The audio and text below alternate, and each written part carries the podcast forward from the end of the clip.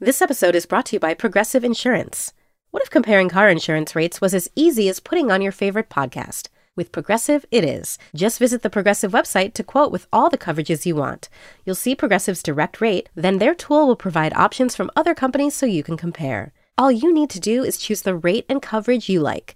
Quote today at progressive.com to join the over 28 million drivers who trust Progressive. Progressive Casualty Insurance Company and Affiliates. Comparison rates not available in all states or situations. Prices vary based on how you buy. Hello and welcome to Little Gold Men, the award season podcast from Vanity Fair. It's such an honor to present this next award. And here are the nominees. And the Oscar goes to. And the Oscar goes to. And I can't deny the fact that you like me right now. You like me. I'm the king of the world. There's a mistake. Moonlight, you guys won Best Picture.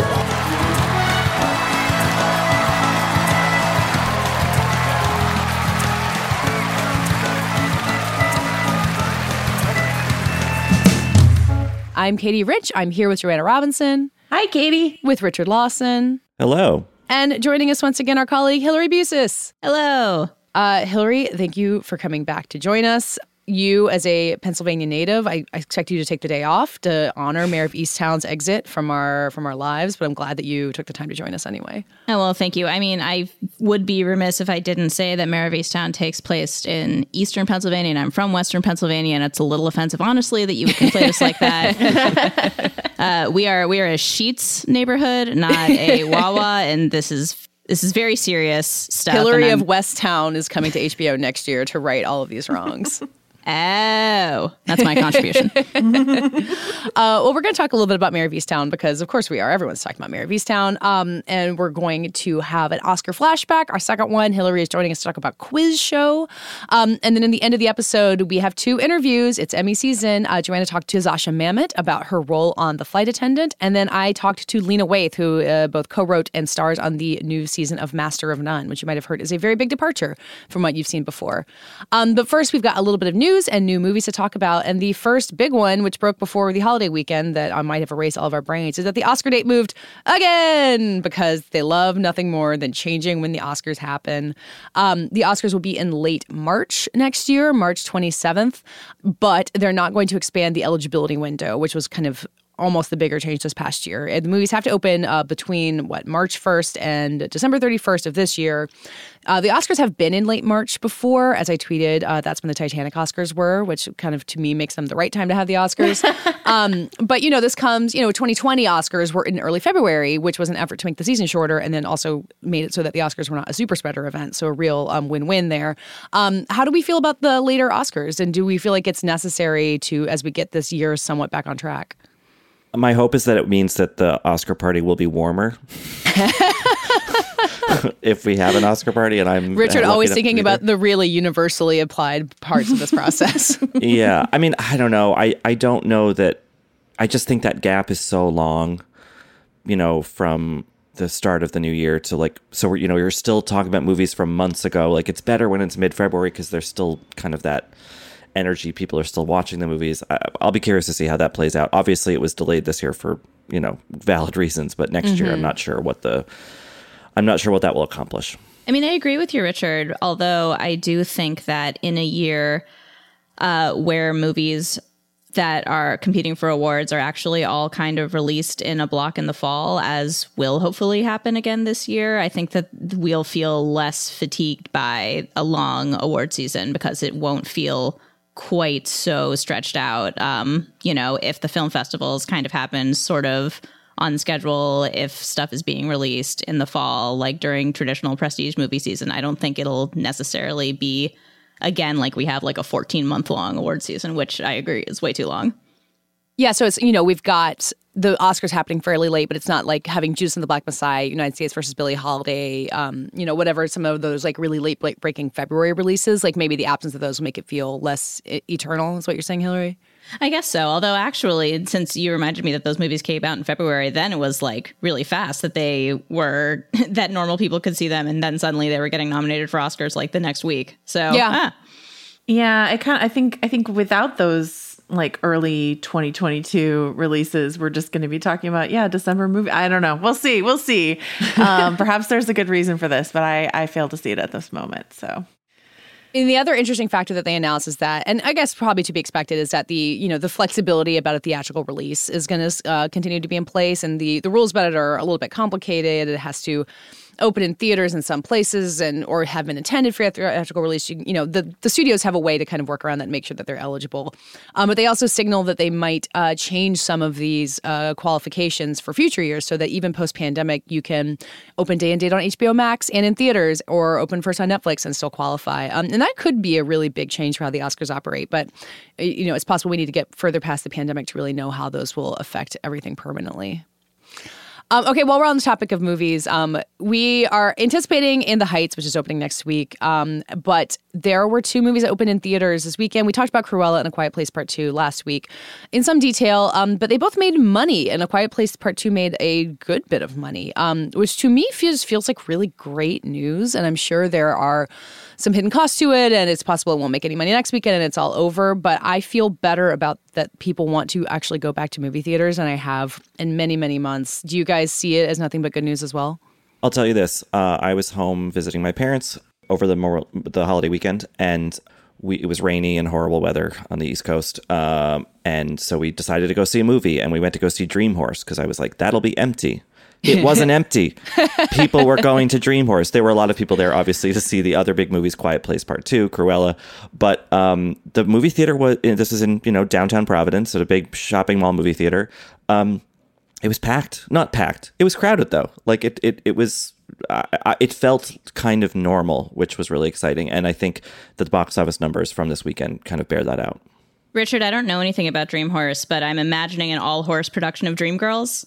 No, so that's that's exactly right. Yeah. It's your dream horse. yeah. the musical we all deserve this year. Um, I mean, watch out, Steven Spielberg. Toni Collette plays the Eddie Murphy role. no, I am. Um, I heard from like anecdotally from so many people who went to see Quiet Place uh, too over the weekend, and it's so funny to have like a we're surprised Quiet Place 2 made money conversation after we had a we're surprised Quiet Place made money conversation. Even though, of course, there's like a lot of other extenuating circumstances, but it's like, yeah, I mean, it, and I kind of think it's the perfect. I mean, we talked about Cruella, but like, I kind of think that Quiet Place is the perfect kind of movie because it really is a movie you need to see in a theater with other people experiencing it with you. You know what I mean? Like yeah. that. My memory of what I haven't seen the second one yet, but my memory of watching the first one is just sort of like, you know, this is true of so many horror movies and and thriller movies, stuff like that. But Quiet Place, of course, because of its quirk, which is the lack of audio in so many places. You need you need the, the crowd silence or or various screams to like help ramp up that tension. So I think you it's need to hear other ideal, people trying to be quiet. Yeah, so. yeah, it's kind of an ideal uh, film for that scenario. So for for all of us sort of creeping back into the theaters. So there you go. Um, well, we'll talk about In the Heights more next week, um, which obviously we're all anticipating to some degree. But I do like I feel even more optimistic that people will go see it. Like musicals are not the kind of box office sell usually that like a, a genre horror movie like A Quiet Place is. But you know, it can't just be us theater nerds who like want to go see a musical on a big screen, right? I think there will be yeah, I think there will be more a broader audience base than theater nerds. Um, I think it's also which my review and a lot of the other reviews about In the Heights were just like it it feels like a kind of welcome back to the world. Um, Quiet Place Part Two, a post-apocalyptic thing about, you know, uh, the last few people alive. Maybe um, that does not have that same spirit. So I, I hope, and I think that in, in, the Heights will be very like word of mouthy, mm-hmm. um, which I think especially now when people are you know, well, should I go? Kind of hemming and hawing about, you know, having a friend or someone say, you have to go see this, like that will help. And I think that will happen uh, in in a lot of cases within the Heights because it, it is infectious in that way. Could I, uh, I, I, if, while we're on the topic of box office, I wanted to draw our attention to China, uh, where an interesting thing happened with Fast Nine, uh, the ninth film in the Fast and Furious franchise or main franchise. Saga, um, please. It, it dropped 85% in its second weekend. Wow. Uh, which is precipitous and is on track to earn about at least $100 million less than the last two Fast and Furious movies in China. Um, that might be because John Cena made a, depending on how you look at it, faux pas, or he called Taiwan an independent nation, and the people of China were, you know, upset, and so he had to issue an apology video. Um, or it might be bad word of mouth uh, because there are bad reviews for the film in China. Its social media kind of rankings are low but it's it's just kind of an interesting thing because China is back at full theater capacity, all that, um, and this and this film is really underperforming. Uh, and the report that I read about this from the Hollywood Reporter was comparing it to a, a, a movie from back in February called Hi Mom, that is a comedy that made eight hundred and twenty-five million dollars in China. and it's just like so that's like that's like a mega mega mega mega blockbuster that like I probably a lot of people over here have not heard of, you know. Um, so it's just always interesting to follow th- those numbers because it's such a robust movie going uh, country, uh, and that Fast Nine has apparently been tepidly received. Uh, might not bode well for it here, or or not. I don't know. I don't know how often those things are related, Uh, or or I'll just say like sometimes I think um, I've I've tracked this mostly with Marvel films that like sometimes a Marvel film might not hit there and still be like a massive hit here, so it's it's kind of hard to know. Yeah, and definitely here, I think Fast Nine is coming out at a time when like people are ready to. I think people are starting to feel ready to go back to movie theaters. I think by the time it's out, it's going to be like kind of the only game in town, and we'll be like able to take advantage of a lot of people who like have not yet seen a movie and this is going to be their first movie. I mean, this is just, you know, speculation, but that does kind of seem plausible to me at least and I could see it doing much better here than the like China numbers would suggest. Did China receive the Vin Diesel movie telling people to go back to the movies? Like, did that happen? Well, they didn't great get that, question. then Yeah. you know. If they haven't been told, then they might not know. if you don't hear it from Ben say? Diesel's mouth, it's not it's not real. Whatever the answer, I do think we need to find a way to watch Hi Mom because ah, Clearly, probably going to be one of the highest grossing movies this year. So, I, I assume it's H I, not H I G H. oh, I wish it was the latter. No, it's the it's HI. Yes. Because that I I could see that being a movie that hits in the U.S. It's about a woman whose mother dies, and then she goes back in time to 1981 and becomes her mother's best friend to help steer her toward a better life. Oh man, I feel Yeah. like I read I would watch a, that. like a middle grade novel with that premise, Yeah. like Mm-hmm. in 1998. Uh, she sets her mother up with a different husband, which by Back to the Future rules would mean that she wouldn't exist. I mean, Tree, I'm reading the Wikipedia summary right now. You I know, would watch that's a this really movie. that's a really selfless act. Someone, uh, blink if- myself out of existence. If you are a listener and you have seen the movie Hi Mom, please weigh in and let us know if we should see it. Um, well, to close out movies, to switch back to TV briefly, it is Emmy season after all. Um, if you want to know a lot about Mare of Easttown, obviously you can listen to the Still Watching podcast, where Joanna and Richard have done a terrific job uh, breaking down the theories around the show, but also I think paying attention to the emotional story that it was telling, which, if you have seen the finale, you uh, will realize was even uh, more important all along. Um, so maybe we, we can save the, the details of uh, Mare of Easttown there. But I just wanted to note that it was a, an HBO Sunday night phenomenon, the likes of which it feels like we see really rarely. And The Undoing was that to some extent, and then everyone was so furious at the finale. And Mare of Easttown uh, is stuck the landing, which is something that we almost don't expect these days. Um, we'll talk about its Emmy prospects. I think it's going to be strong in a lot of areas. But are you guys just as happy as I am to see like the show that we're all talking about be really good the whole way through? Yeah, exactly. Yeah, and and something that like the series creator said on the Still Watching podcast when we were talking about it was he was like, I had the ideas for the characters, but until I figured out a really emotionally satisfying ending, I didn't even start writing it. Because he's like, I know what happens to people when they give you an unsatisfying ending. they get pilloried, and I wasn't gonna have that happen. Their. Heads like- are on a pike at HBO. Yeah. I see them every day. and he was like, you know, he I talked to him before the finale aired. He's like, I'm still not sure we did it, but like that's that was our hope that we did. And like what Richard and I were saying, I mean, I think it depends what you were looking for going into the finale.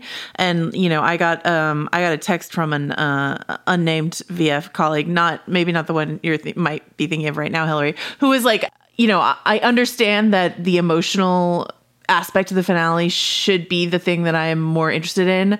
Um, but I was more interested in the mystery conclusion. And like I think something that Richard and I discussed in the penultimate like in the penultimate episode discussion was like what we were looking for was an em- emotional landing that worked for mm-hmm. us. Uh, what we were looking for was some great stuff from Julianne Nicholson, who we both flagged from the beginning as an actress that we like we love and we wanted to see her get to do a really great thing and she was second build on the show from the start so we knew that like she was going to get to do something great and i think she did so like that all that worked for me so yeah i mean i, I don't know i i had a blast with this show and, and i want to thank hillary and some of our other uh Pennsylvania uh, residents for, for for hyping the show in the first place because it's really what got us into covering it so closely. So I, I think the show, you know, from a sort of HBO perspective, went about as well as it could have. You know, it was critically beloved. It was a ratings hit. You know, in in HBO terms, we're talking about you know two million viewers across platforms, which is you know not big network numbers, but good for premium cable.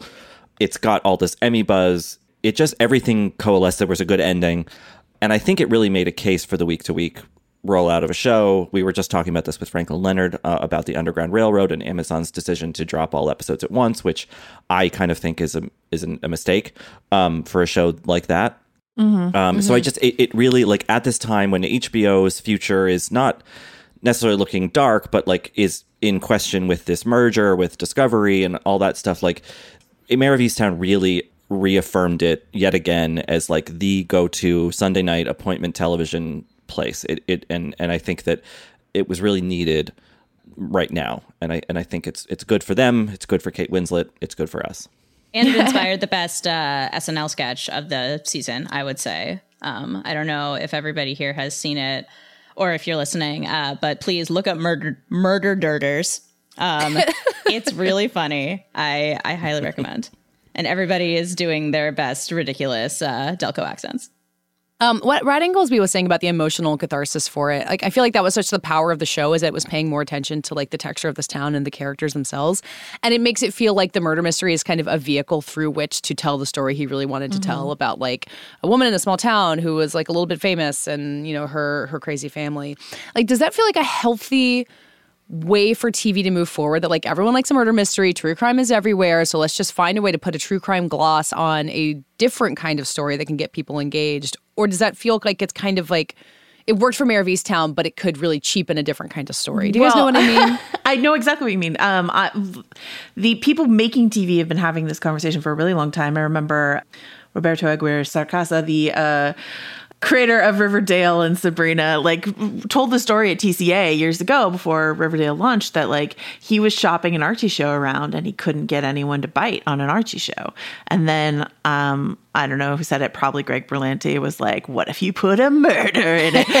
and, so, and, then you had Riverdale, which is such like uh, a wild ride. Um and uh and ever since then it has just been increasingly a conversation where people are having a hard time in some spaces getting anything made that doesn't have a who done an aspect to it. Because it's not just like or or just like a mystery box show in general right? Because like westworld at its best is also a like week to week what's going on question. It doesn't have to be like uh, exactly a murder. It needs to be something that people are trying to puzzle through. Wandavision was a similar thing right? Um so i think that that sort of buzzy week to week uh, conversation generating kind of plot uh, is something that HBO specifically is pursuing. You think about The Undoing, you think about The Outsider, you think about Flight Attendant, like think about Sharp Objects, Big Little Lies, blah blah. Like this is becoming their brand, and um, and I think the idea of like, okay, what story do I want to tell? Okay, how can I put a murder in it? Like mm-hmm. I don't mm-hmm. know, it, it could work out really well, and then in some cases, well, like The Undoing is a great example because The Undoing, the book, is not a whodunit it directly from the beginning in the book, you know who done it, and uh, it was Susanne Bier's idea to make it a who done it because she wanted that week to week buzzy thing. But like when the answer is the obvious answer from the start, like that doesn't you just wind up with a really frustrating uh, experience. So so use cautiously, I would say. Yeah, I mean, I think it's smart to make the murder maybe an aspect of the show, but not necessarily the central like raison d'etre just because like you were saying joanna like it is so possible for that answer to be unsatisfying especially because at this point everybody who watches these shows has seen a hundred of them knows the tricks knows what a red herring is like has a, has i think is more sophisticated in terms of puzzling out the plot. And therefore it's getting harder and harder for the mystery aspect aspect itself to be satisfying. So i think everything around it has to be super solid so that either the mystery winds up being solved in a really interesting way or it just doesn't wind up mattering as much. Right. I agree. I'm just so happy for Kate Winslet. You know, we talked about Ammonite last year and how she's really great in it. That movie kind of like had its flaws and was so underseen.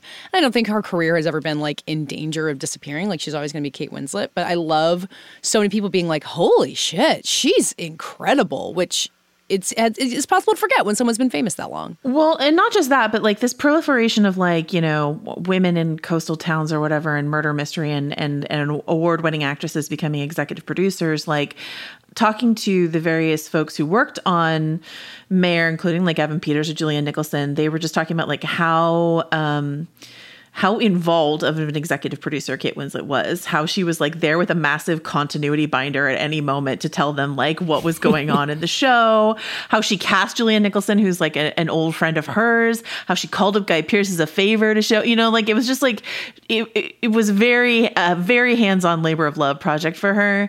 And so I'm, I'm, I'm gratified for her that it was such a hit. Uh, she did she lose so one fight in the production, though. She wanted to call it Kate Winslet's Mare of Easttown, and HBO yeah. said, "You're not there yet. You're not Lee Daniels yet."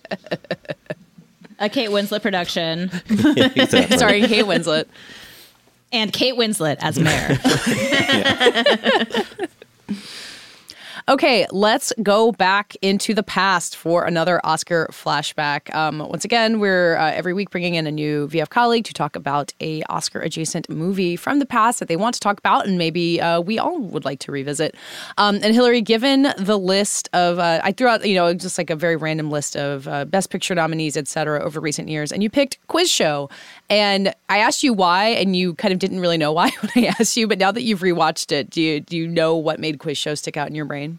Um, well, yes, uh, I do have a better answer now, which is, I think, a, a, cousin to the answer that I maybe gave you when you initially asked me, which is that this movie uh, just personally combines several of my interests in uh, one great package. Uh, there's Columbia University, which I went to. Um, there's Jews in mid-century America. There's trivia games. There's scandals. There's television. Um, it really, it really has it all. Young, hot Ralph Fiennes. Uh, I feel like mm-hmm. I can't not mention him. Um, yeah, it's uh it's it's just it's just a really great package. And watching it again uh, years after I had seen it the first time, I, it holds up. It's a great movie. I mean, that's not a very uh, interesting answer, but that's the full answer. It's just a really great movie that I enjoyed a lot and should have won Oscars. It feels surprising on some level though, because it it has been kind of this like kind of forgotten prestige project of the '90s. Like not forgotten, but you know, it didn't really win any Oscars. It kind of underperformed. Like as I was googling it, there was a New York Times article being like, "Well, it didn't make a lot of money, and they're assuming it's going to get Oscar nominations, but we don't really know."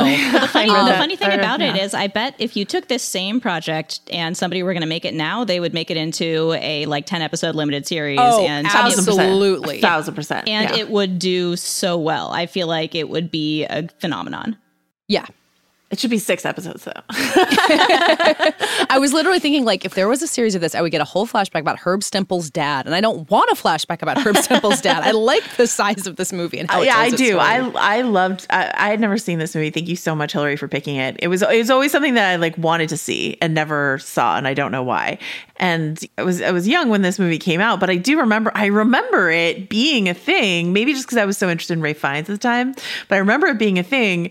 Then to hear that it so underperformed at the box office, I was really surprised because uh, I, I, thought it was like a hit. Um, but yeah, I I loved this movie. Um, I loved uh, Rob Morrow in this movie. This is like so like it's it's it's like Rob Morrow was such a big deal at this time. Northern Exposure was such a big deal at this time, and Rob Morrow had his like pick of opportunities. And he's like this is what i'm going to do quiz show. And i think you made a great choice. Um and also i want to shout out uh, Rob Morrow's eyebrows in this movie. That's how I knew that he was like definitely playing a real life figure because I was I mean, like, what between between him and the Scorsese cameo? It's a really yeah. great eyebrow movie. It's a brow heavy, uh, you know. Um, and did you guys know that the character that he's playing went on to marry Doris Kearns Goodwin. That's not this is a really, yeah. This is a really yeah. great Wikipedia movie. Like there it are is. so it many is. insane wow. threads that follow from it. Um, there's there's a young Ethan Hawke at the yes. like near the end of the movie showing that up. That was Ethan Hawke. Yeah. Oh my god. Him. Calista Flockhart's Calista there. Flockhart, I noticed Illeana because she Douglas wasn't. is there. but yeah. wasn't Ethan Hawke kind of famous by then? This is the same year that Reality Bites came out, and he had already done like White Fang and Dead Poet Society, and I feel like he was just like, "Hey, Robert Redford," or like wanted to be near Paul Scofield. I don't know, but like He's like asking yeah. about Don Quixote, right? Yeah, that's him. Wow. How have you guys not mentioned Mario Cantone playing a straight Oh man? yes, yelling at Ralph so Fiennes in a phone booth. Sign this Yeah. for my wife. okay, Mario Canto. Uh, I hadn't Yeah. seen the movie either, um, and it was one of those when I was a kid when it came out. It sounded boring to me, and my dad was like into it because he was teaching at Deerfield Academy in Western Massachusetts, and that town is where Charles Van Doren went to like hide out to like Oh. ride the scandal out. so it was like he didn't like know him or anything, but like it, it- my dad was just like very like invested in it. He was a professor. It's about professors, you know, and I was so it was very much like a movie for my dad. Um, so I avoided it, and also because that same year. Pulp Fiction was nominated for Best Picture and Forrest Gump, and I saw Forrest Gump mm-hmm. like twice in theaters. I was really into that movie. Pulp mm-hmm. Fiction I was into as well, more so when I got older. But like, I think Quiz Show was just such an a, a kind of a type of movie that at that age I was just not into. So it was it was a pleasure watching it, and I think it it's so well observed in so many ways. I think that Paul Scofield, who was the lone acting nominee for this, you know, it's a Brit playing an American with a kind of weird accent, but actually like academics, intellectuals, you know, of that sort of northeastern varietal Yeah. of that era, like kind of did sound like that. Um, and all of the ways he's kind of haughty but not kind, and you know, yeah, skeptical about technology and all this stuff. It was just so, like I knew those; those were my dad's friends. Like I, I knew, and maybe a little my dad too. But like I just, I, I think that part of the film is so so strong.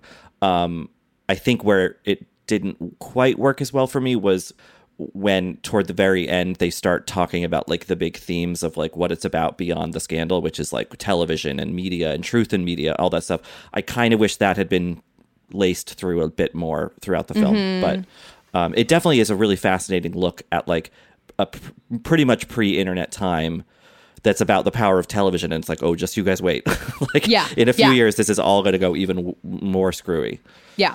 It's kind of like how you feel watching Network too, being like, "Oh boy, guys, you did not realize how much worse it was going to get." yeah. I maybe had the wrong takeaway from the movie, which is listening to like Hank Azaria giving his testimony at the end. I was sort of like, you know, maybe this is a victimless crime. Maybe it was, maybe it was fine, and uh, and Congress, you know, just didn't need to get involved. Yeah.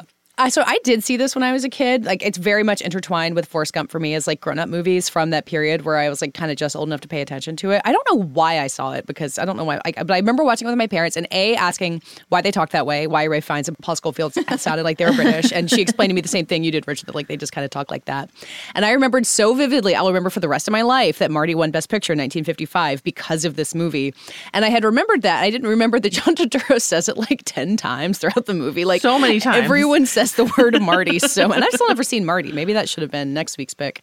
No. Um, But yeah, it was such a like grown up movie to me that I saw and vaguely remembered. But it really does hold up so well. It's nuts to me that it, it was SAG nominated for Rob Morrow. Um, he got the supporting actor nomination, but it wasn't nominated for ensemble because it's such a great ensemble. Like all those bit part people we were talking about, like Hank Azaria, David Paymer, David you know? Paymer. I mean, Martin Yeah. Scorsese, like yelling. at Martin Scorsese is so good in his like one terrifying scene. Yeah. Um, and the fact that like you know in uh, 1980 it was that um, ordinary people beat raging bull for best picture and like film bros for decades were just like it was the greatest scandal of all time and that for, for however reason that may have forged friendship between redford and scorsese that he goes and shows up in quiz show. Um, you know it's one of those movies that's like entirely white men in suits basically but man great white men in suits. I don't know. Mira Sorvino. She's good calling Rob Morrow what the like Uncle Tom of the Jews. I was like, that's a great Mira Sorvino moment. also the woman who plays um, john turturro's husband or, or wife who i don't think she did much after that oh johann carlo um, she's great Yeah, Yeah, there are. I will say that there are a lot of Italians playing Jews in this movie. Hillary, I, I, I, yeah, I think that there's something about the movie watching it now. It's very conscious of anti-Semitism. It is in a large part about that, but something about it feels like I this would get raked over the coals if it came out now. Well, the thing, I mean, I feel like the the premise of the movie, if you are going to take an ungenerous reading of it, uh, which I guess I will right now, is like anti-Semitism is bad. However, like the Van Dorens are really good people, um, and John Turturro uh, as Herb Stempel, he's really a slime ball, and Hank Azaria is a slime ball, and uh, and like the only the only I guess quote unquote kind of good Jew in the movie is Rob Morrow is Goodwin, um, and even he is kind of you know he's he's an Ivy League Jew. Like he's kind of a different, he's of different stock, sort of, or at least has kind of risen up through like WASP society to become respectable. So I think that, you know, you can look at this movie and kind of question its uh its interpretation of of uh ethnic types in this time period. Um if you're if you're going into it looking for something to be upset about, but I wasn't. So I, I I watched uh, an interview with Herb Stempel that he gave in like 2005, where he was talking about John Turturro's like. So he was a he was hired as a consultant on the film, and they tried to hire Charles Van Doren, and he was like, "No, thank you." um, but and also Charles Van Doren wrote a series of like really up his own nose uh, essays for the New Yorker a couple of years ago, uh, several years ago, that I was just like, oh boy, no lessons were learned here. Um, but um, he doesn't take a lot of responsibility. I read the I read the one that he published in 2008. Yeah. Yeah. He does not seem like he really feels that bad about any of it. no, um, but I. Um, I don't know. I kind of liked that the like the seduction of of Charles Van Doren, uh, and then the seduction of Rob Morrow. Like the fact that like Rob Morrow as this like Ivy League, I can have dinner in this nice rest, like have lunch in your in your uh, club here, like Jewish character. I don't know. I thought that was really interesting, but uh, Yeah, the, I the see- contrast between a Waldorf salad and a Reuben, I think, Yeah. is a nice moment of observation. Yeah and there are no Reubens in this restaurant. I don't know. It was it was it was uh, I don't know. So it was really interesting. And it, the the conversation that sparked on my Twitter feed because I was tweeting through this movie as I want to do, and like uh, I was like, it's wild that Ralph Fiennes doesn't have an Oscar. It's and, like, wild. What would you give him an Oscar for? And this became like a very like. A lot of people had a lot of opinions about this, but there's like 90 good answers. What were the popular um, answers? I mean, a lot of people said he should have won for Schindler's List over Tommy Lee Jones in The Fugitive. Like, let's just give him one out of the gate. Um, That's tough, though, man. and- That's a good win. well, I mean, I think I want Tommy Lee Jones to also have an Oscar. I just maybe not for The Fugitive, but like I want him to have an Oscar. So it's like it was sort of. I feel like they gave Tommy Lee Jones the Oscar for The Fugitive because of his body of work. You know what I mean? So I suggested like that. By that metric, Ralph Fiennes should win for In Bruges for his like body of work. Give him a supporting and In Bruges, but that was Heath Ledger's year, so like he's not going to win that year. So I don't know. There's just like a lot of opportunity Constant Gardener year. Like, you know, there's just like a lot of spots where he just seems like someone who should have an Oscar. And I have the right answer, actually. What is He- it? Uh, Grand Budapest Hotel. Yeah, that was a big one too. Yeah, yeah. And I, believe there that's, was that's the year Eddie Redmayne won. I think. yeah, and he wasn't even nominated. Yeah, like no, that, that's the real outrage. Also, Yeah. I uh, immediately after I finished watching this, I realized Hail Caesar's on Netflix, so I of course went and watched the Would That It Were So Simple scene, which is so funny. It's so good. It's maybe like one of the best things that Coens have ever done, and he's perfect in it. so here's my idea: put Ralph Fiennes as the villain in Paddington Three, Oh, and give him the Oscar for that. Right? yeah, yeah, Okay. Everyone's on board. Great. uh-huh. yeah. no, Playing you- Charles Van Doren. I can like I can see if like Paddington like gets like retconned into the quiz show scandals and it's Charles Ventura. I can see that working. Well, do we want to talk about what people really did get upset about at the time as we go through our, you know, Googling of the movie? Like the whole accuracy question about the history was apparently a big old deal. Like people were getting up in arms about how they like the Rob Morrow character was kind of a composite and he, he didn't really get involved in the investigation until later and the timeline got condensed into eight months instead of three years. And like That's the risk Ro- you take by making a movie about a bunch of eggheads uh, that they're all going to come out of the woodwork. Uh, and be like, excuse "Oh, me. That's basically what they did. Those two ribs clearly made different tones. Um, I mean, it's as I was saying to you guys before we started, like this became something that like the Harvey Weinstein playbook really would exploit, and like you would get it throwing back and forth about like who told the wrong history and the real. Daughter of the Wolf of Wall Street victim comes out and criticizes it. Um, and so this felt like kind of a proto version of that. Um, and yeah. it's, it's a little hard to tell how much it hurt it in the Oscar race, but it really is interesting that they're like, it's a movie about accuracy, but this movie isn't accurate at all. Well, it feels like kind of formless, whereas like exactly what you know Richard and Hillary were talking about in terms of like. I feel like if Harvey were to attack this movie, not that I want to give Harvey Weinstein credit for anything, but like his his attacks had narrative to them, right? And so I feel like he would have gone with like the anti-Semitic, like what is this movie really saying about Jewish people? Like that's a Harvey attack versus like, oh, these this is a composite character. like, Mm-hmm. okay, Th- every movie has a composite character. Like, what are you talking about? Yeah, that one's the victimless crime of the uh, of the quiz show scandals. There's also an interesting media angle to the inaccuracy. You know, a movie about media, and and in this case, it was that the newspapers were reporting this story way before uh, Goodwin and and you know whatever you know the government got involved basically, and so a movie about television is kind of ignoring the work of newspapers, also ignoring the fact that this was common practice on radio programs before quiz shows on TV became a thing. Um, so I think that's kind of just an interesting meta kind of parallel. I also, when reading about these, um, the the true story behind Quiz Show and about the the, the media aspect of it, uh, they mentioned the eight major newspapers in New York. yeah, oh my god. Uh, it's like, it's like good God, the world has changed. Um, I mean, my main objection is that they filmed it at Fordham, uh, which Yeah. I think. oh, that's bad. Yeah. yeah. There's a lot of Fordham alums on our staff, though, and they're all very proud of it. So don't take that away from them, please, Hillary.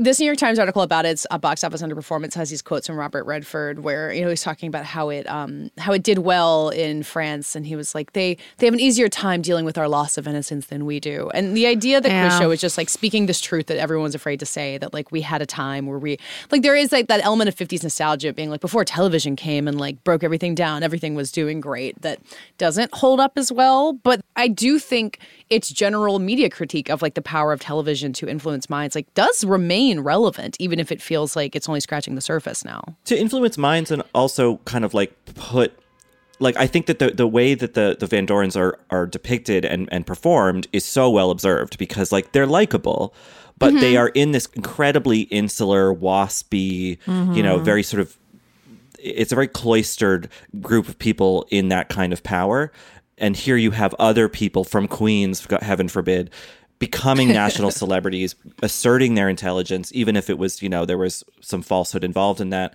I think the movie maybe in its time was sort of like a little bit uncritical of the Van Doren's world, but I think that as it exists now, the film really depicts them in in in kind of a negative light too, because they're so unwilling to accept the sort of changing mores of culture in America.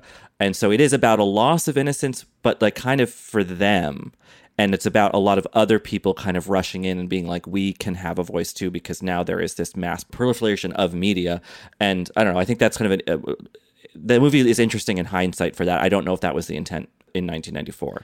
And I think that Goodwin, you know, Rob Morrow's character's like protection of Van Doren is so damning. Like I just, you know, that he doesn't want to put Charles Van Doren on trial because he he buys into like this golden boy sort He of wants like to be in the club. Gatsby thing. Yeah, you know, and so it's just sort of like I don't know, I fi- I found that really strong, but um it's kind of wild that it got as many nominations as it did given like how poorly it performed at the box office do you know what i mean like i don't know if this is just robert redford standing uh you know guaranteed him a dga nomination and all this other stuff like that but like and paul scofield is great in the film. So like i'm, I'm Yeah, he glad really that he got nominated but um but yeah, it's so funny because I always thought of like the whole quiz show thing as an injustice, and then looking at like where it actually stood in the conversation, I think at the time I'd be like, well, you know, the the, the public didn't take to it, so like, well, you know, should we be dumping tons of awards on its doorstep? I don't know.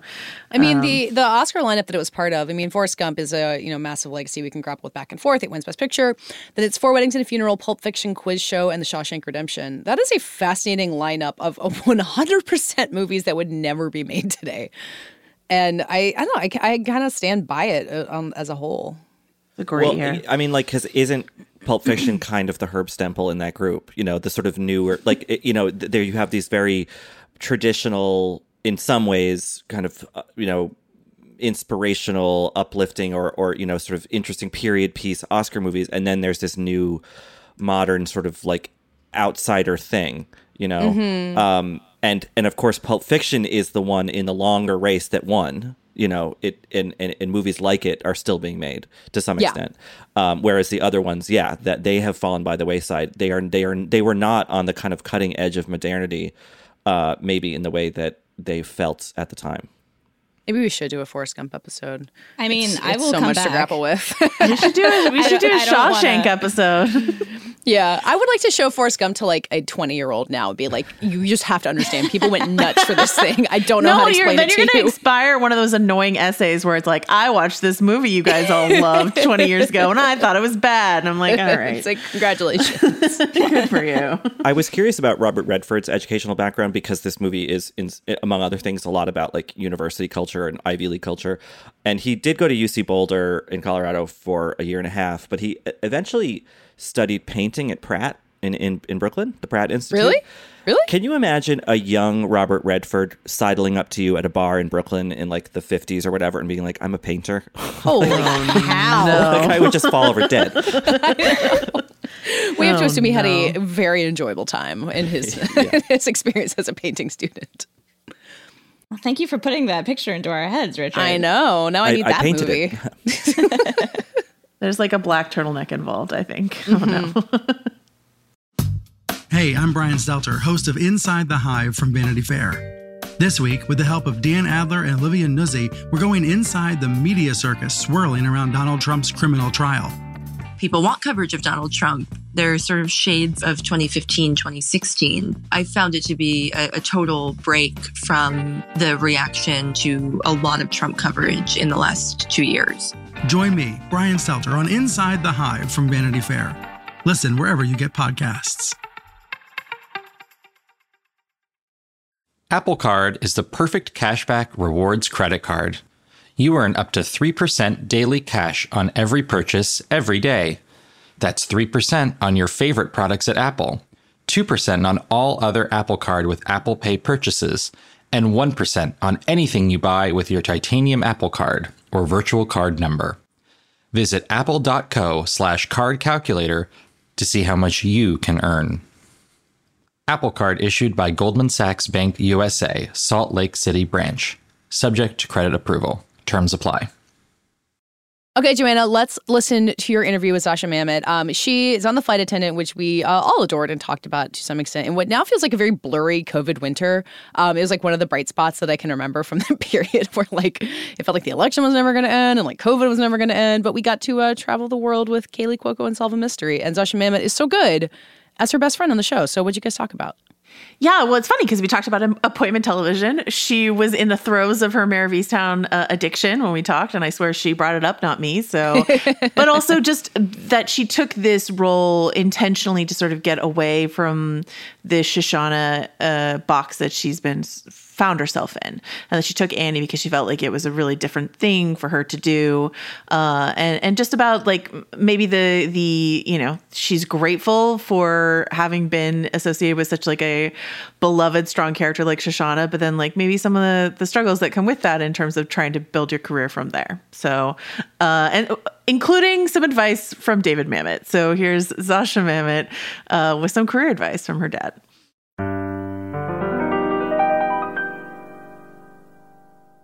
Wanted to start by asking you something that I've seen you say over and over again in interviews about the flight attendant is that you were really looking for something that was different from Shoshana, that you wanted to do something new and sort of expand the way that maybe people thought about what you could do, what was in your your arsenal.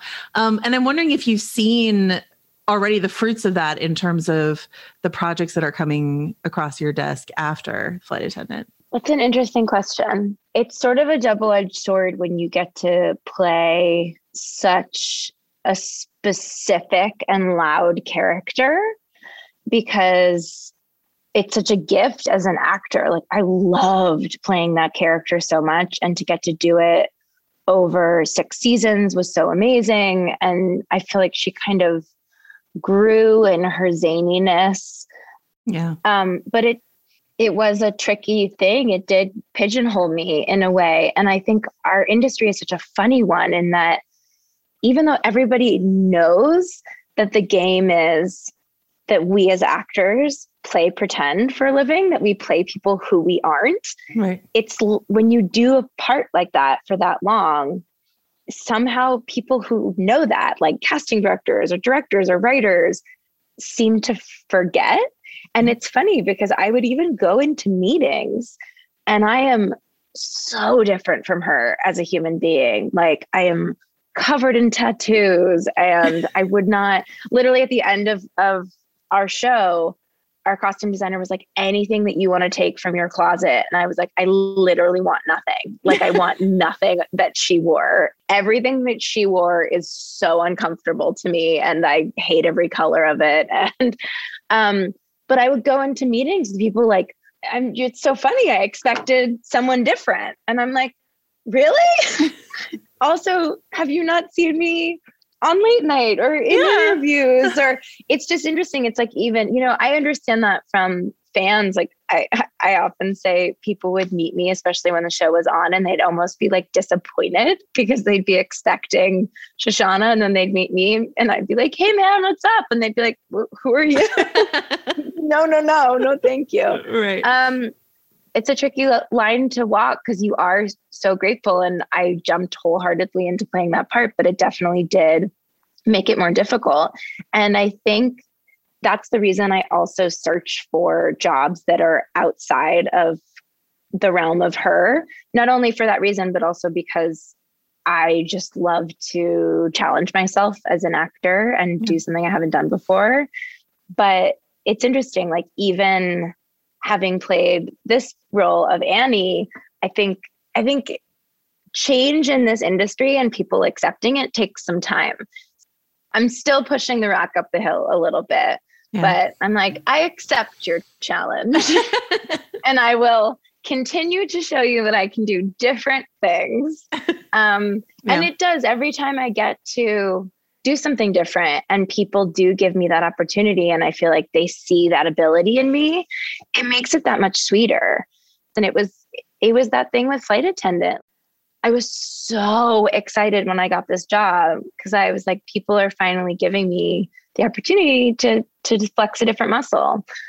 And still, you know, I'll talk to my manager and she'll be like, "Yeah, they're just a little worried that you can't do X, Y, or Z." And I'm like, "Okay, well, I'll make a tape and I'll try and show them. And if they say no, then we'll move on to the next. And like my dad always used to say to me when I was young, he was like, I, you know, this industry is so much about talent, but so much more about persistence. It's like, who is the last man standing? He was like, you're going to be told no so many times.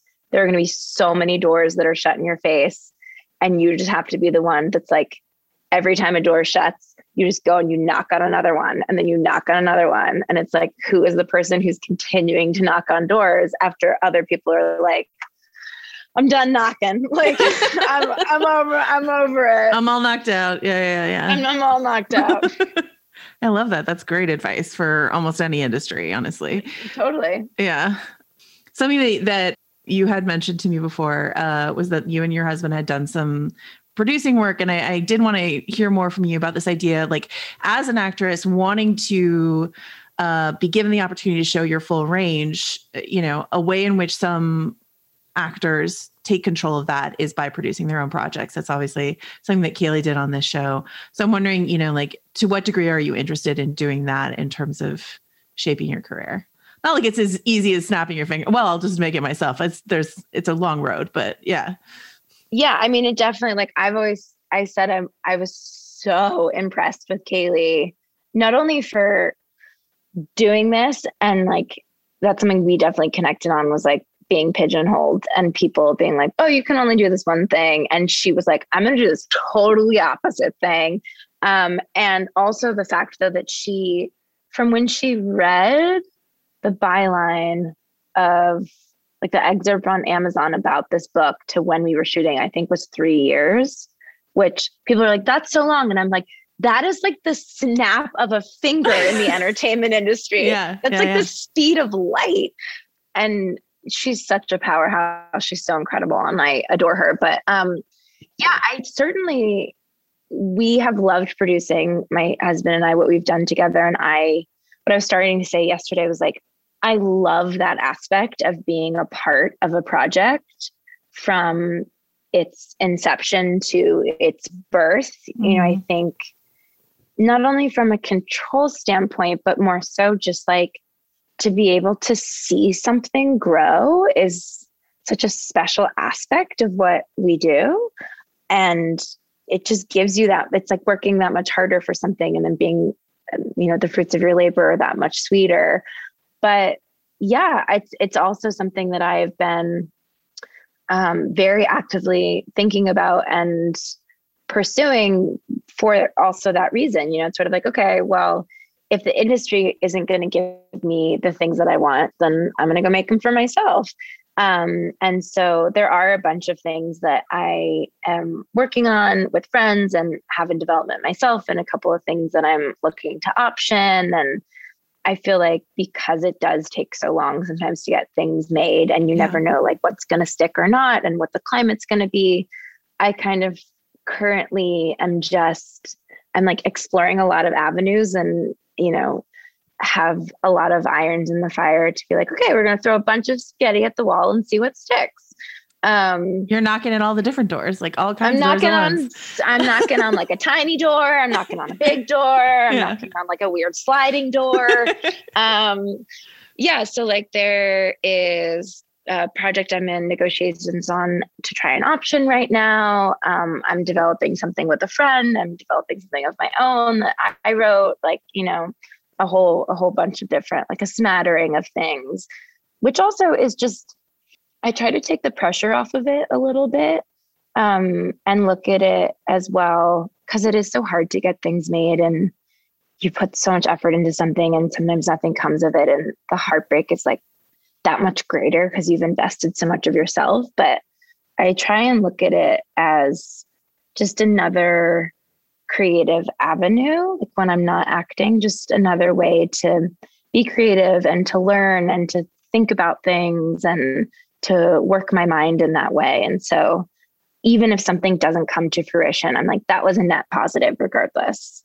The experience of it. Yeah, yeah. exactly. Yeah I'm curious for flight attendant specifically. This was, you know, one of my favorite shows of of the fall. I got like immediately addicted and immediately frustrated that I didn't have more more screeners to watch when I ran out of screeners. Um, and I'm I'm curious, you know, like one one theory of the case for why the show connected the way that it did, um, so that some people are floating to me is that oh, it was like this escapist travel sort of romp mm. in a time when we were all in lockdown. You know what I mean? Um, but I'm curious if you have a theory of like why, other than it being just like really fun and really good, but like why a flight attendant connected in a in a landscape that it's so hard to get a show to break through in that way you know i have a couple different theories on that i guess i understand the travel aspect of it although our show travels a bit but not that much like it's a lot in new york yeah but i think it's twofold and one of them is maybe a little woo woo. Um, but I've been doing this for like almost 20 years. It's exceptionally rare that you have this group of people come together on a show, not only cast, but also crew, and then like your executives and your showrunners, where everyone truly loves each other and is creatively on the same page, same work ethic, and like just genuinely enjoys working together. And we had that on this show. And it's like, it's like the stars aligning. It's like a magic, it's like lightning in a bottle. And I think that that can't help but translate to the screen. Everybody putting their heart and soul and blood, sweat, and tears into what we made and then being like so excited and proud to have it in the world. Also, because we were told when we were stopped five into eight that it would be in the world, but all of us were like, I mean, you say that, but like we don't know what's going to happen. Yeah. So I think when it actually finally was, we were like, we did it. um, so I think that that's part of it. Mm-hmm. And then I also think, you know, I'd never made a thriller before. Like I'd never been involved in anything that was like a who done it. And I think that this show, we all joke that we're like so sick of hearing the word tone and talking about tone, but like it's sort of hard not to with this show because it is such a specific tone. And I think it also kind of ticked all of these boxes at a specific time where people were feeling so many feelings and also not knowing what they were feeling and being overwhelmed by what they were feeling. And Yeah. um, I think the show is really funny. It also deals with some very real issues like addiction and familial relationships and friendships and falling in love and being terrified of that and being afraid for your life. And also at the same time, is like a really brilliantly written thriller, which I think I love a thriller. I love an Agatha Christie novel. I love a. Hitchcock movie. Like, I think a thriller makes you lean in when it's done well because you're like, what's going to happen? Like, we would get the scripts and I like in the hair and makeup trailer, we'd all be like, okay, so you guys, what do you think? So I just read five. What do you think is going to happen in six? Like, as the people on the show, we were like, what? I can't wait to get seven. like, what's going to happen in seven? Yeah. And so you think, okay, well, if we're feeling that reading it and making it, hopefully an audience is going to feel that way. And I, I think they did. So I think it was a combo of like pulling people in with the thriller aspect of it and like people wanting to know what's going to happen. And then also hopefully giving them some great comedy and then also like some real humanness to connect to. Yeah, no, I, I I love that, and I completely agree. And I think some something that you said, like this idea of the who done it, uh, and how that can grip people week to week. Um, I, I did want to ask you about that. If you had any opinions, this is a this is an HBO Max show. You've done an HBO show. You've done a lot of other shows, but there's, uh, I think a an ongoing and sort of increasingly loud conversation around this idea of releasing week to week versus all at once in a binge sort of thing.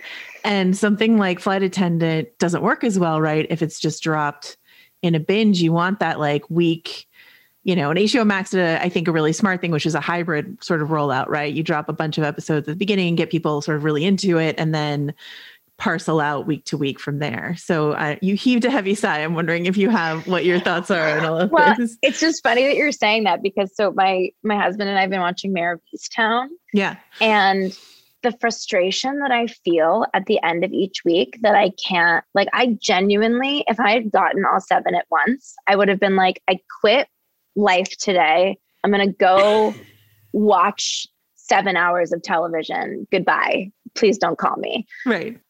like last last night we watched the latest episode and I like literally was pulling at my clothing. I was like, how do we have to wait a week for this? And I was like, I have so many questions and how will they all be answered? Um so that was where the heavy sigh came from because that was like my last night's experience. But Yeah. I I but it is interesting because I do think our industry is dealing with this really heavy question. We have created this binge mentality. And what does that mean for supply and demand? What does that mean for like how people actually experience a show? And I think COVID quarantine was obviously created a bizarre variable because the demand was so much higher because people had nothing else to do. So I think things will shift a bit back, hopefully, to normal now. But it is a really interesting question because, you know, it used to be that watching television was like, it was like an occurrence in a household. You know, like often people would do it as a family, or like you would Yeah. make sure you were home at a certain point to watch your show. Right. And that's obviously those days are long gone. But I I actually really liked the fact that they released our show in the way they did. And it was a bit uh if I'm understanding it correctly, like a product of circumstance was that they wanted all of our show to be out before Christmas Mm, mhm. um, and they didn't want to drop it all at once. But I did feel like it kind of created a happy balance where it satiated you enough so that it wasn't just one and you were like waiting for more. Yeah. Um, Yeah. but it still kept you wanting more. Um, I've and I've noticed other shows doing that. Like Hacks just did that recently. Yeah. Like I think they've been dropping two at a time. Right. Um, and so I feel like potentially maybe that's the answer, but it's definitely something that our industry, I know like everyone is talking about, and I think is a very interesting debate. Um, my last question, though, I could talk to you about Mare of Easttown all day long. It's about Annie and how much I enjoy that that character is not just like a satellite to Cassie, but is, you know, her own, like fully formed with her own thing going on character. And I think that's just sort of speaks to Flight Attendant in, in general that, like, yes, Cassie is the center of this maelstrom, but there is depth to it. Um, and what I also really appreciate is it feels like the Cassie Annie love story even though it's a friendship it's a love story like that that is like the central love story of this show it's not about like you know this guy or that guy stuff like that so i was wondering if you could talk about that aspect of the series Um, first of all, you just like literally got a straight line to my heart because I've been saying that doing press for the show since the beginning. And like when I read the scripts, I was like, that's the main love story of the show. And it was one of the things that actually drew me to the show. And the minute that I heard, so I got called in to do a chemistry read with Kaley. And I was like, oh, these people know what's up because like they're doing a chemistry read between two best friends, which is so important. Yeah. And our chemistry was so immediate. And I I keep saying in press that our that I feel like the Annie Cassie relationship was literally born in that aud- audition.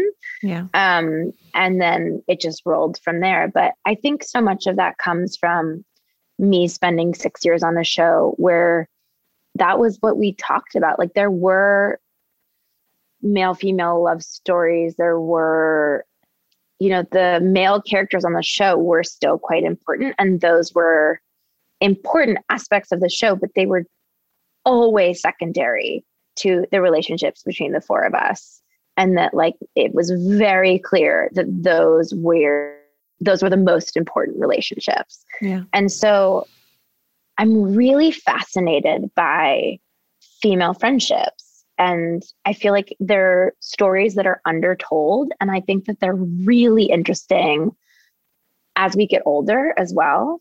And it was something that I loved so much about the Annie Cassie relationship because I think it's a really classic, like female trope friendship, which is someone you've been friends with, like best friends with since you were very young, who, if you met today, you would be like, no, no, no, ma'am. Yeah. No, that you'd be like, oh, great to meet you. Okay, thanks, bye. And walk away and be like, wow, and deleting her number. Yeah. Um, but because you've been friends for so long, that person is now your family and you will be friends until the day you die but you hate them as much as you love them and they get under your skin and they know how to push your buttons but you'll never leave them because they're a part of you. And i think that that's a very specific type of female friendship that we all know so well. And i was i felt like they wrote it so honestly and so genuinely. And like the that breakup episode was just I was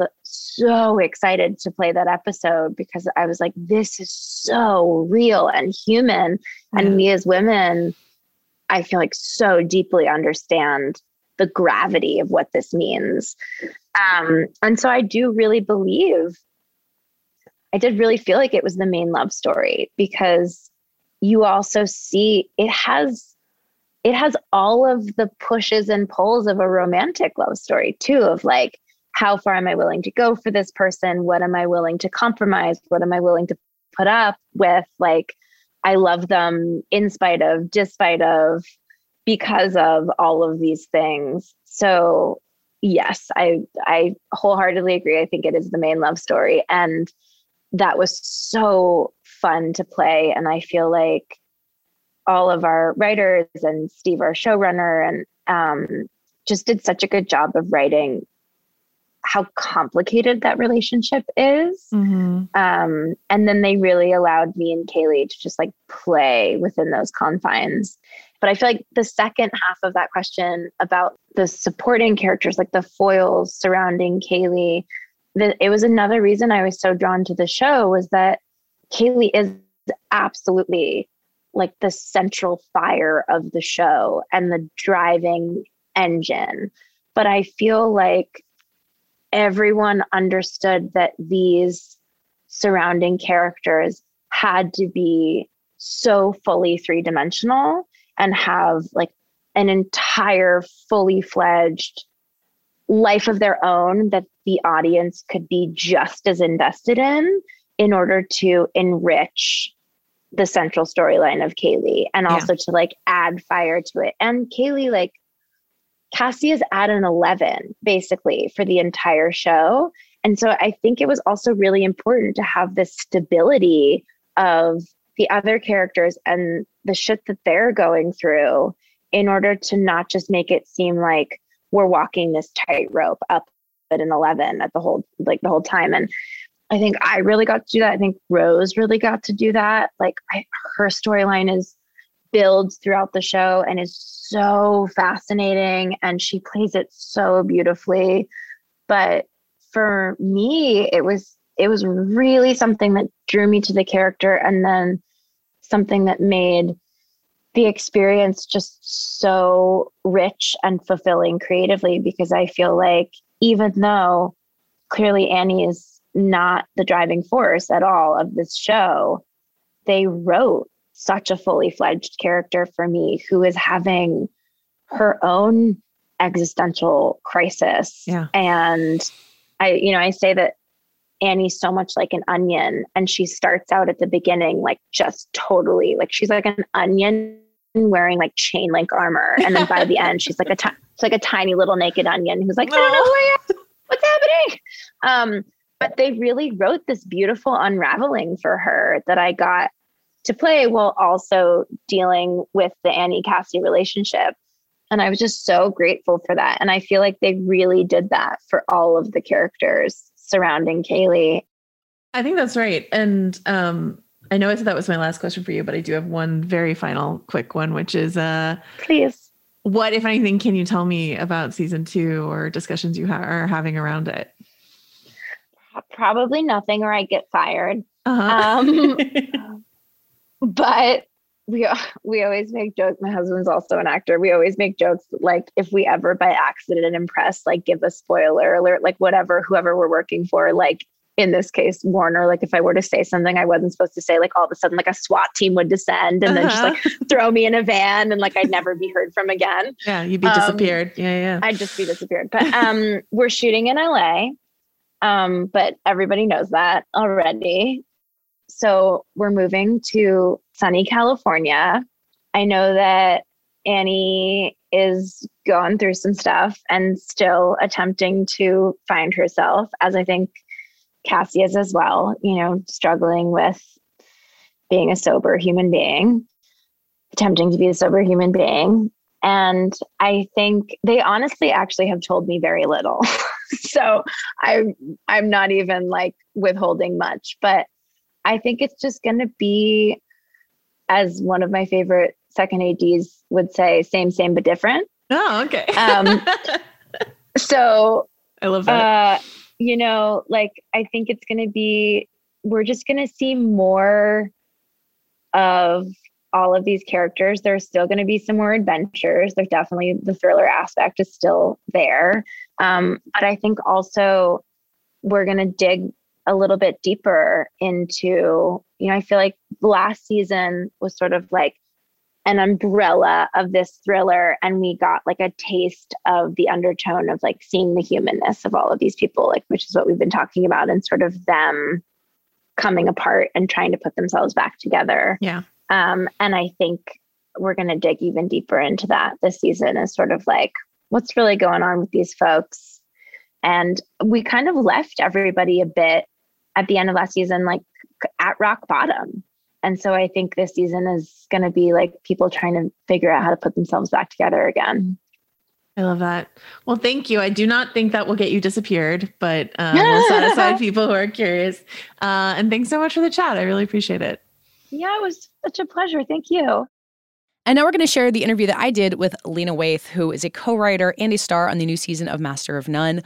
Uh, when we spoke, it hadn't come out yet, so um, it's been kind of interesting watching the reaction from there. Because um, the season is really just about her and a new character played by Naomi Ackie, and they, um, you know, since Master of None season two, uh, Lena Waithe's character Denise has gotten married to this interior designer um, played by Naomi Ackie. It shows them in their incredibly picturesque upstate New York house, and then their relationship kind of starts to fall apart from there. Um, and it's a really big departure from what the show has been before. Aziz Ansari has directed every episode, but uh, is his character only shows up very briefly. Um, so I talked to her about you know being at the center of a of the show for the first time, kind of where she is in her work. Like since Master of None really launched her career, she's been working on a lot of different things. She's been supporting a lot of other uh, filmmakers' careers. Um, she executive produced the Amazon series Them, which also came out this spring. Um, so you know, for someone who's in the middle of everything and kind of what feels like a lot of exciting things happening in Hollywood, uh, Lena Waithe was a really interesting person to talk to. So let's listen to that.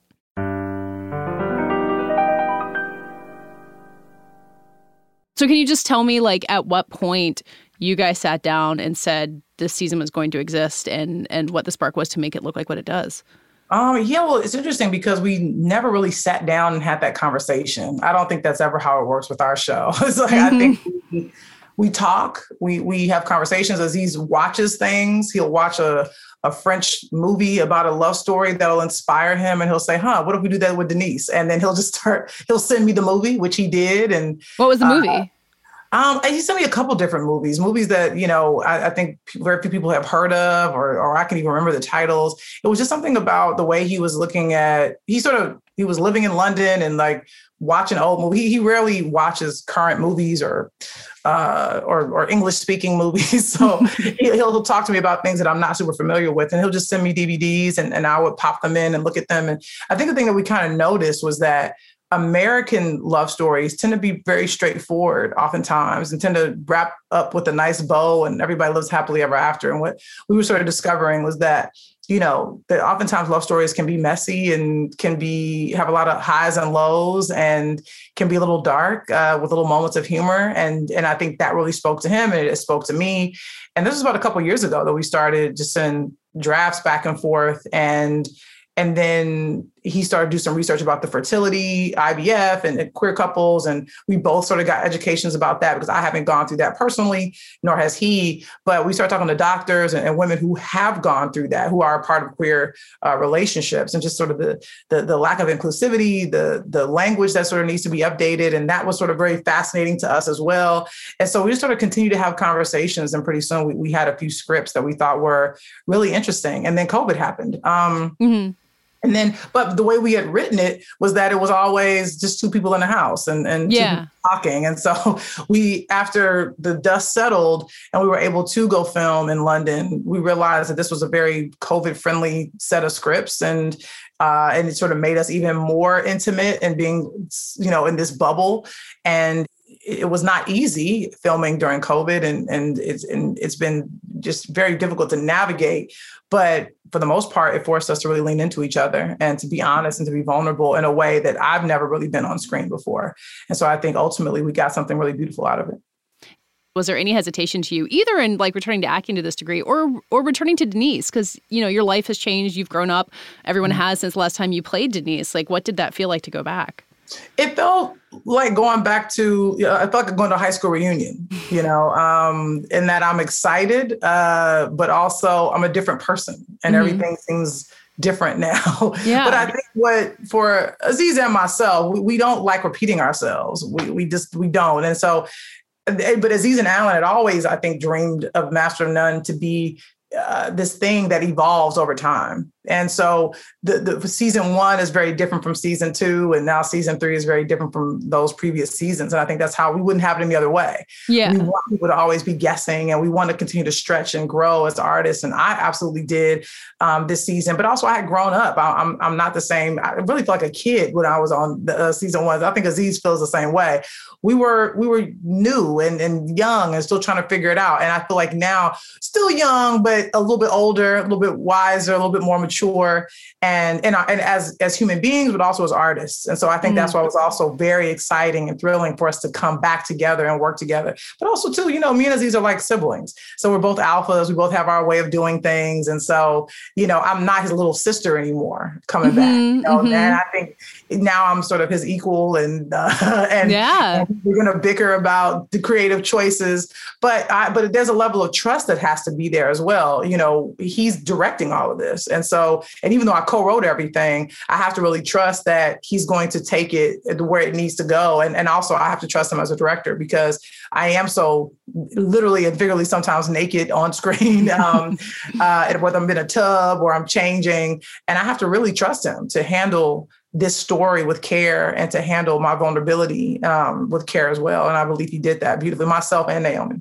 Yeah, I mean, did it feel like a really different kind of acting than you had done on the show before? You know, like you had had like intimate and vulnerable scenes in previous seasons, but like, you know, you have like a 10 minute long take of a conversation in bed. Like that is a really whole new level of acting that you have to do here.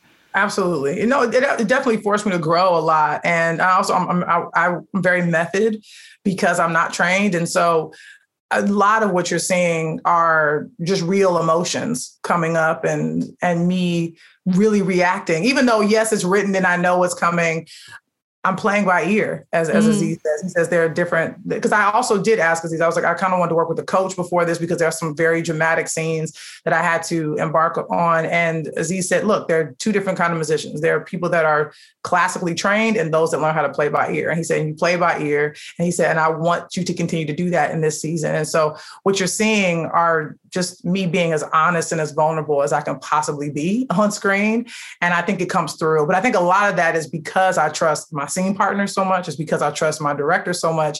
And because I trust the crew that we had around us, you know, that were fantastic and phenomenal. They were a London crew and um, obviously working under very, you know, specific restraints um, due to uh, a shooting in a pandemic but it was really I felt very safe and um, and very protected, and I think that's why I was able to to sort of just be so honest and so real in, in that performance.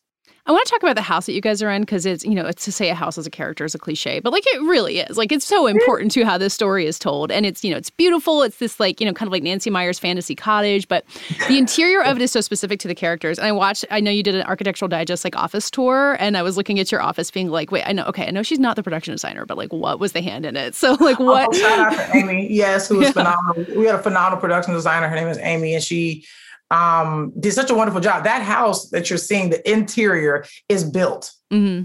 Now there's an exterior that we did go to as a real house and a real cottage, but everything you see inside is someone built by hand, and um, and I really it it was such a huge part of our performance and such a huge part of obviously Aziz's ability to direct the scenes it was this place that they built for us to just exist in, um, for us to fight in, for us to love in, for us to dance in, for us to cook in, and um, and for us to go through hell in. I mean, mm-hmm. that that those four walls, even though there were many walls, uh, but we really had to exist in, the, in that space. And it was just super important. I think I know it, it may, it, as cliche as it may sound, that set and that production design team did so much work and so much research uh, in terms of artists, in terms of the the the, the couch. This couch that I'm sitting on right now is, is a is a, a, replica of one that was on set. I, I literally bought because I loved it so much. Is that that main living room couch? Is that the same or is yes. it a different color? Oh man, yeah, it's man. so beautiful. It's like it's like a whole situation. I what a great it. couch. Yes, um, because I did. I eventually. I mean, also I was living on that set for a yeah. while. You can imagine. So it also started to feel like home after a while. We would come into that set and go, okay, what are we doing today? Are we fighting today? Are we dancing today? Mm-hmm. Are we slow down? What's what's happening? What's going on? Um, but it was it was really we were ready to come in and just expose ourselves and to each other um, to the screen and also because it is on film you know every every moment is precious and so i didn't want to waste a single moment every mm-hmm. every single take every one or I, I really showed up. Naomi showed up. Aziz showed up. Our camera crew, our, our production design people, our wardrobe folks everybody really made sure that no take was in vain. And and it was it could be draining some days for sure but i think aziz was also very sensitive to that and knew that all right i think we got it. Yeah yeah, yeah. you know it could take a lot out of you And as the season goes on, like without spoiling anything too much, you're kind of invited to think about what the house looks like when two black women live in it, as opposed to uh-huh. presumably these white people who show them at the end, and the Absolutely. you know how how that might change. And so that that was what struck me so much is it felt there aren't a lot, there are a lot of stories about couples living in beautiful country houses. There aren't a lot about two black women living in a beautiful country house, and the fact that everything about that home really reflected that and and it, it, seemed like it was some way of being like, well, why haven't you seen this before? Like it makes you think about how this home feels so lived in, and yet isn't something that's existed on a show before. Yeah, and it's interesting because it's interesting. I didn't realize it hadn't existed yet. I don't think it had at least. Yeah, when when because the thing is when you are invisible, you don't realize you're invisible. But also, it's like about who are you invisible to? Mm-hmm. I was never invisible to myself.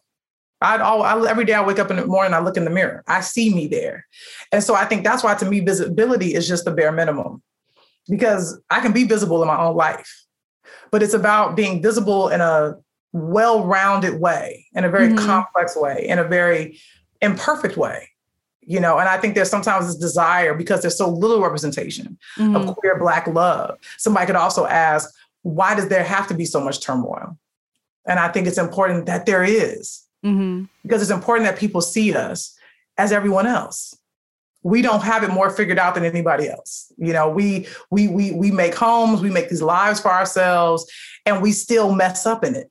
Mm-hmm. And I think the desire to see us as perfect does us more of a disservice. We have to show us as fully fledged human beings. And that's why it's important for me to sometimes not always be likable, to maybe be the villain in my own story. Because if I'm always the hero, it leaves for the other queer black kids out there way too much to live up to. Mm-hmm. I want them to be just exist as imperfect beings rather than these sort of sanctified idea of what society thinks you're supposed to be. And I think that's what's so important about this season is that I'm not my character's not perfect. Naomi's character isn't perfect. Um, we're two imperfect people trying to build a life together. And I think that's what a relationship and what a marriage is. You know, and some days you're in love, other days you're just roommates. And it's important for us to see that for ourselves because you can just put us on the screen, but that's not enough. Like show us as we are, um, and we're imperfect beings. It's interesting that the, the so much of the theme of the season is of Denise specifically like fear of following something up, like of having success and trying to do something next. Because it's kind yeah. of it's not really the position you've been in. Like you've been having you know significantly success, but I think that gnawing fear of living up to yourself is something that exists for all creative people. I mean, why was that something that felt really rich for you to explore and then and then to play in this character? Oh, you know, there's a thing I think about. Um, my my thought process goes to you know M- Michael Jackson and Thriller, right? Thriller is one of the greatest selling albums of all time. But what's interesting about that is every album after that could be deemed a failure because mm-hmm. it's not Thriller. Exactly. Yeah. So it's almost like he's punished for making one of the greatest albums ever because mm-hmm. he can't do it again. And so it's a very odd thing in that we as society, we want to see greatness. But what happens is, is what happens to that person who's achieved that level of greatness is are they supposed to go away and never do anything else again because mm-hmm. they can't beat that or, or match it? Or should they never try to beat that? And go do something completely different because they've done that already. But then sometimes audiences, of course, want them to continue, to continue to do the same thing. And so it leaves that person in sort of weird limbo of like, should I try to beat what I did before or should I do nothing at all? Or I guess I should just sit here and not do anything. it's like mm-hmm. you don't. So I think for me, it's about not repeating myself. So there's never any competition with anything. Like I can't make Thanksgiving again. Mm-hmm. I can't, I don't want to make Queen and Slim again. I don't want to do the Chi again. Um, I can't duplicate Ready Player One. There are things that people may like that I've done, but I've done that. And now it's about for me, it's about me growing as a person and stretching as an artist. And this season of Master of None was exciting and interesting because I'd never done that before. I'd never mm-hmm. been everyone on the call sheet. I'd never been that vulnerable on screen. Um, and also I never written anything that vulnerable or that uh, that emotional before, you know, and doing it with Aziz where I felt very comfortable. So I'm never really trying to top myself because I think that's a fool's errand. I think I'm really trying to surprise myself and scare myself. That's what I think will keep me growing and will make me an artist that um, will have longevity, I hope. So, assuming that you do at some point have the moments of self doubt that Denise does, because I think you know we're all people on some level. Like, what what do you walk your what do you do to walk yourself out of that? Like, what is the thing that makes you say, "I want to scare myself," but I know that that will be successful, and not I want to scare myself. Oh God, no one's ever going to want to buy it. That's that's the end of my career, which I think oh. everyone has at some point. Yeah, no, I mean, I think it's really scary to put things out now. You know, regardless of where you are as an artist or levels of success, it's scary to put work out because of the audience you're speaking to. You know they they're not some passive audience. Yeah. they're not going to just say sure we'll take that. Phones have turned into microphones. And so people have opinions and yeah, they'll listen to what a critic has to say, but their opinion is more interesting than the person who's writing, you know, no shade in a variety article. You know what I'm saying? Mm-hmm. their their opinion is, is just as significant. And so, and for me, I respect everyone's opinion, even if I don't agree with it. Mm-hmm. But that's the thing is when you put something out, it's about waiting to hear the, you know, from the jury. That's that's sort of what happens. And so, and and that can also be dangerous because then if you're if you're trying to to make a, a group of people happy, then the art sometimes can suffer. Mm-hmm. So for me, I, I, respect the relationship between artist and audience. It's a very important one. But artist and audience are very rarely on the same page. And that's okay uh, because the art will always be there. And so for me, it's important that I make something that I can stand by and that I hope will stand the test of time, not something that'll just be popular right now because those things sometimes often be often get forgotten yeah. over the year. But something that that causes a conversation and sort of everyone isn't on the same page about, I like to see those things age over time and then go back and revisit it a few years later and see where we sit then. Because oftentimes it's easy to judge art based on what's happening in the world. But mm-hmm. the world is always changing. The art doesn't. And so the art is a bit of a time capsule for us. And, uh, and that's sort of what I really want to do is create these time capsules that people can look back at and go, huh, so it, it took until this time to tell this story. Mm-hmm. Well, this is the beginning. And then all these other stories followed. Yeah. That that to me is the mission. And, and again, like, but this isn't something that people would say, oh yeah, go tell a black lesbian love story. I don't know if the audiences necessarily are asking for that, but we we didn't ask. We said, hey, we're going to do this and we hope people enjoy it. And that's really yeah. all you can hope for. Um, looking back again at the story you did in your conversation with Jacqueline Woodson, you were kind of talking about being part of a moment of, you know, people like paying attention to elevating black talent, like, you know, opening the door to voices overall. But I think both of you are maybe a little skeptical, being like, we've seen things like this before. We've you know, think we think things are changing for good and aren't necessarily. Right. Three years later, it does seem like a lot of things have changed for good. Are you still hanging on to some of that skepticism? Like, what's the what does it feel like now in terms of how things are opening up? I, look, I, I, am speaking from a very privileged place, so I can't be too skeptical. And I'm definitely an optimist at the end of the day. But there's still a lot of it's, it's, look. Everybody says there's a lot of work to be done. That's true. But the truth is, there's some systemic work that still needs to be done in our country and also in our industry. And um, I always, I've always been a big believer that our industry is a direct reflection of our society. Yeah. And society still has a lot of work to do in terms of leveling the playing field, uh, breaking down old systems that aren't working and building new ones. We still haven't figured that out in our society. We have not figured that out yet in our industry.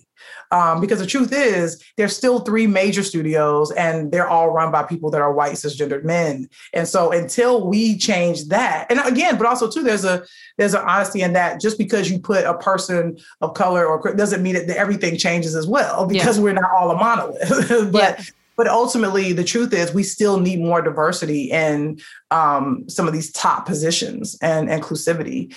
And so i think until we get there we still are you know working at a deficit. And look it's always nice when something like master of none comes along or an atlanta or an insecure or dear white people or i may destroy you. But the truth is and the reason why a lot of our work is so scrutinized is because compared to the amount of channels and streaming services and content, we still only make up a drop in the bucket. Even yeah. though we have a lot of stuff now, it still it doesn't it doesn't match up with our white counterparts at all. Yeah. And so, and, you know, and also as audiences, because we don't see ourselves as much, when we do have an artist that puts some stuff out, we're going to critique it. We're going to look at it. We're going to pick it apart. Um, you know, but white art doesn't get picked apart that way. You know, Mm-hmm. it's like so. Um, but my hope is the more stories we tell, the more we can be open about the work that that particularly Black and Brown artists are putting out. Because right now there's still so much pressure. Anytime we put something out, it has to be pitch perfect.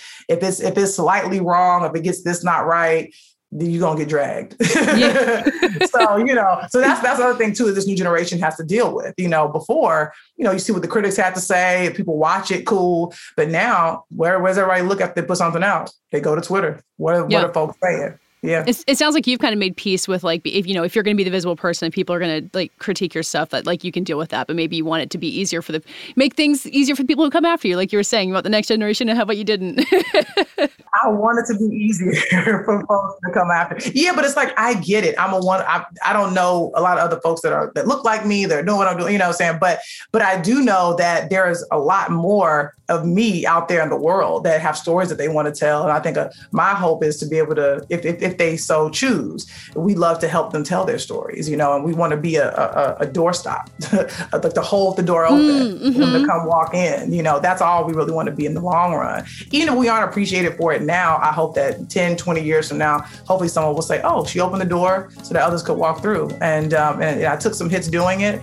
but so be it. These are welcome bruises because I know that ultimately it's important. Um, and I know that ultimately there's a lot more stories that need to be told. And I can't wait to see them.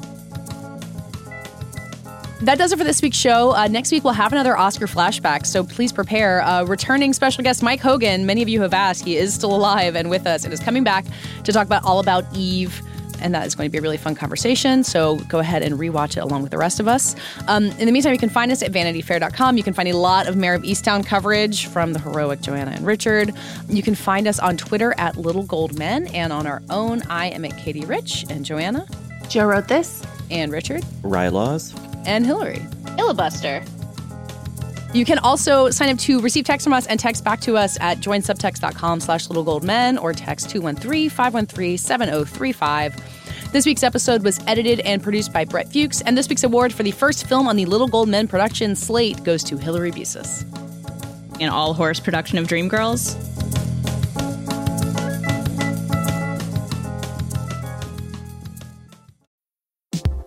I'm Nomi Fry, and this week on Critics at Large, we're talking about the delights and shortcomings of the new movie Challengers. It stars Zendaya at the center of a tennis triangle and a very steamy love triangle. Who are her loyalties to? Will she be tempted by the other one? How do these guys reckon their professional playing ambition with their romantic and sexual feelings about this mysterious woman? And such we have it. We have a conflict between three people in a game meant for two. Is it a sports movie or a sex movie? Find out on Critics at Large from The New Yorker. New episodes drop every Thursday, wherever you get your podcasts.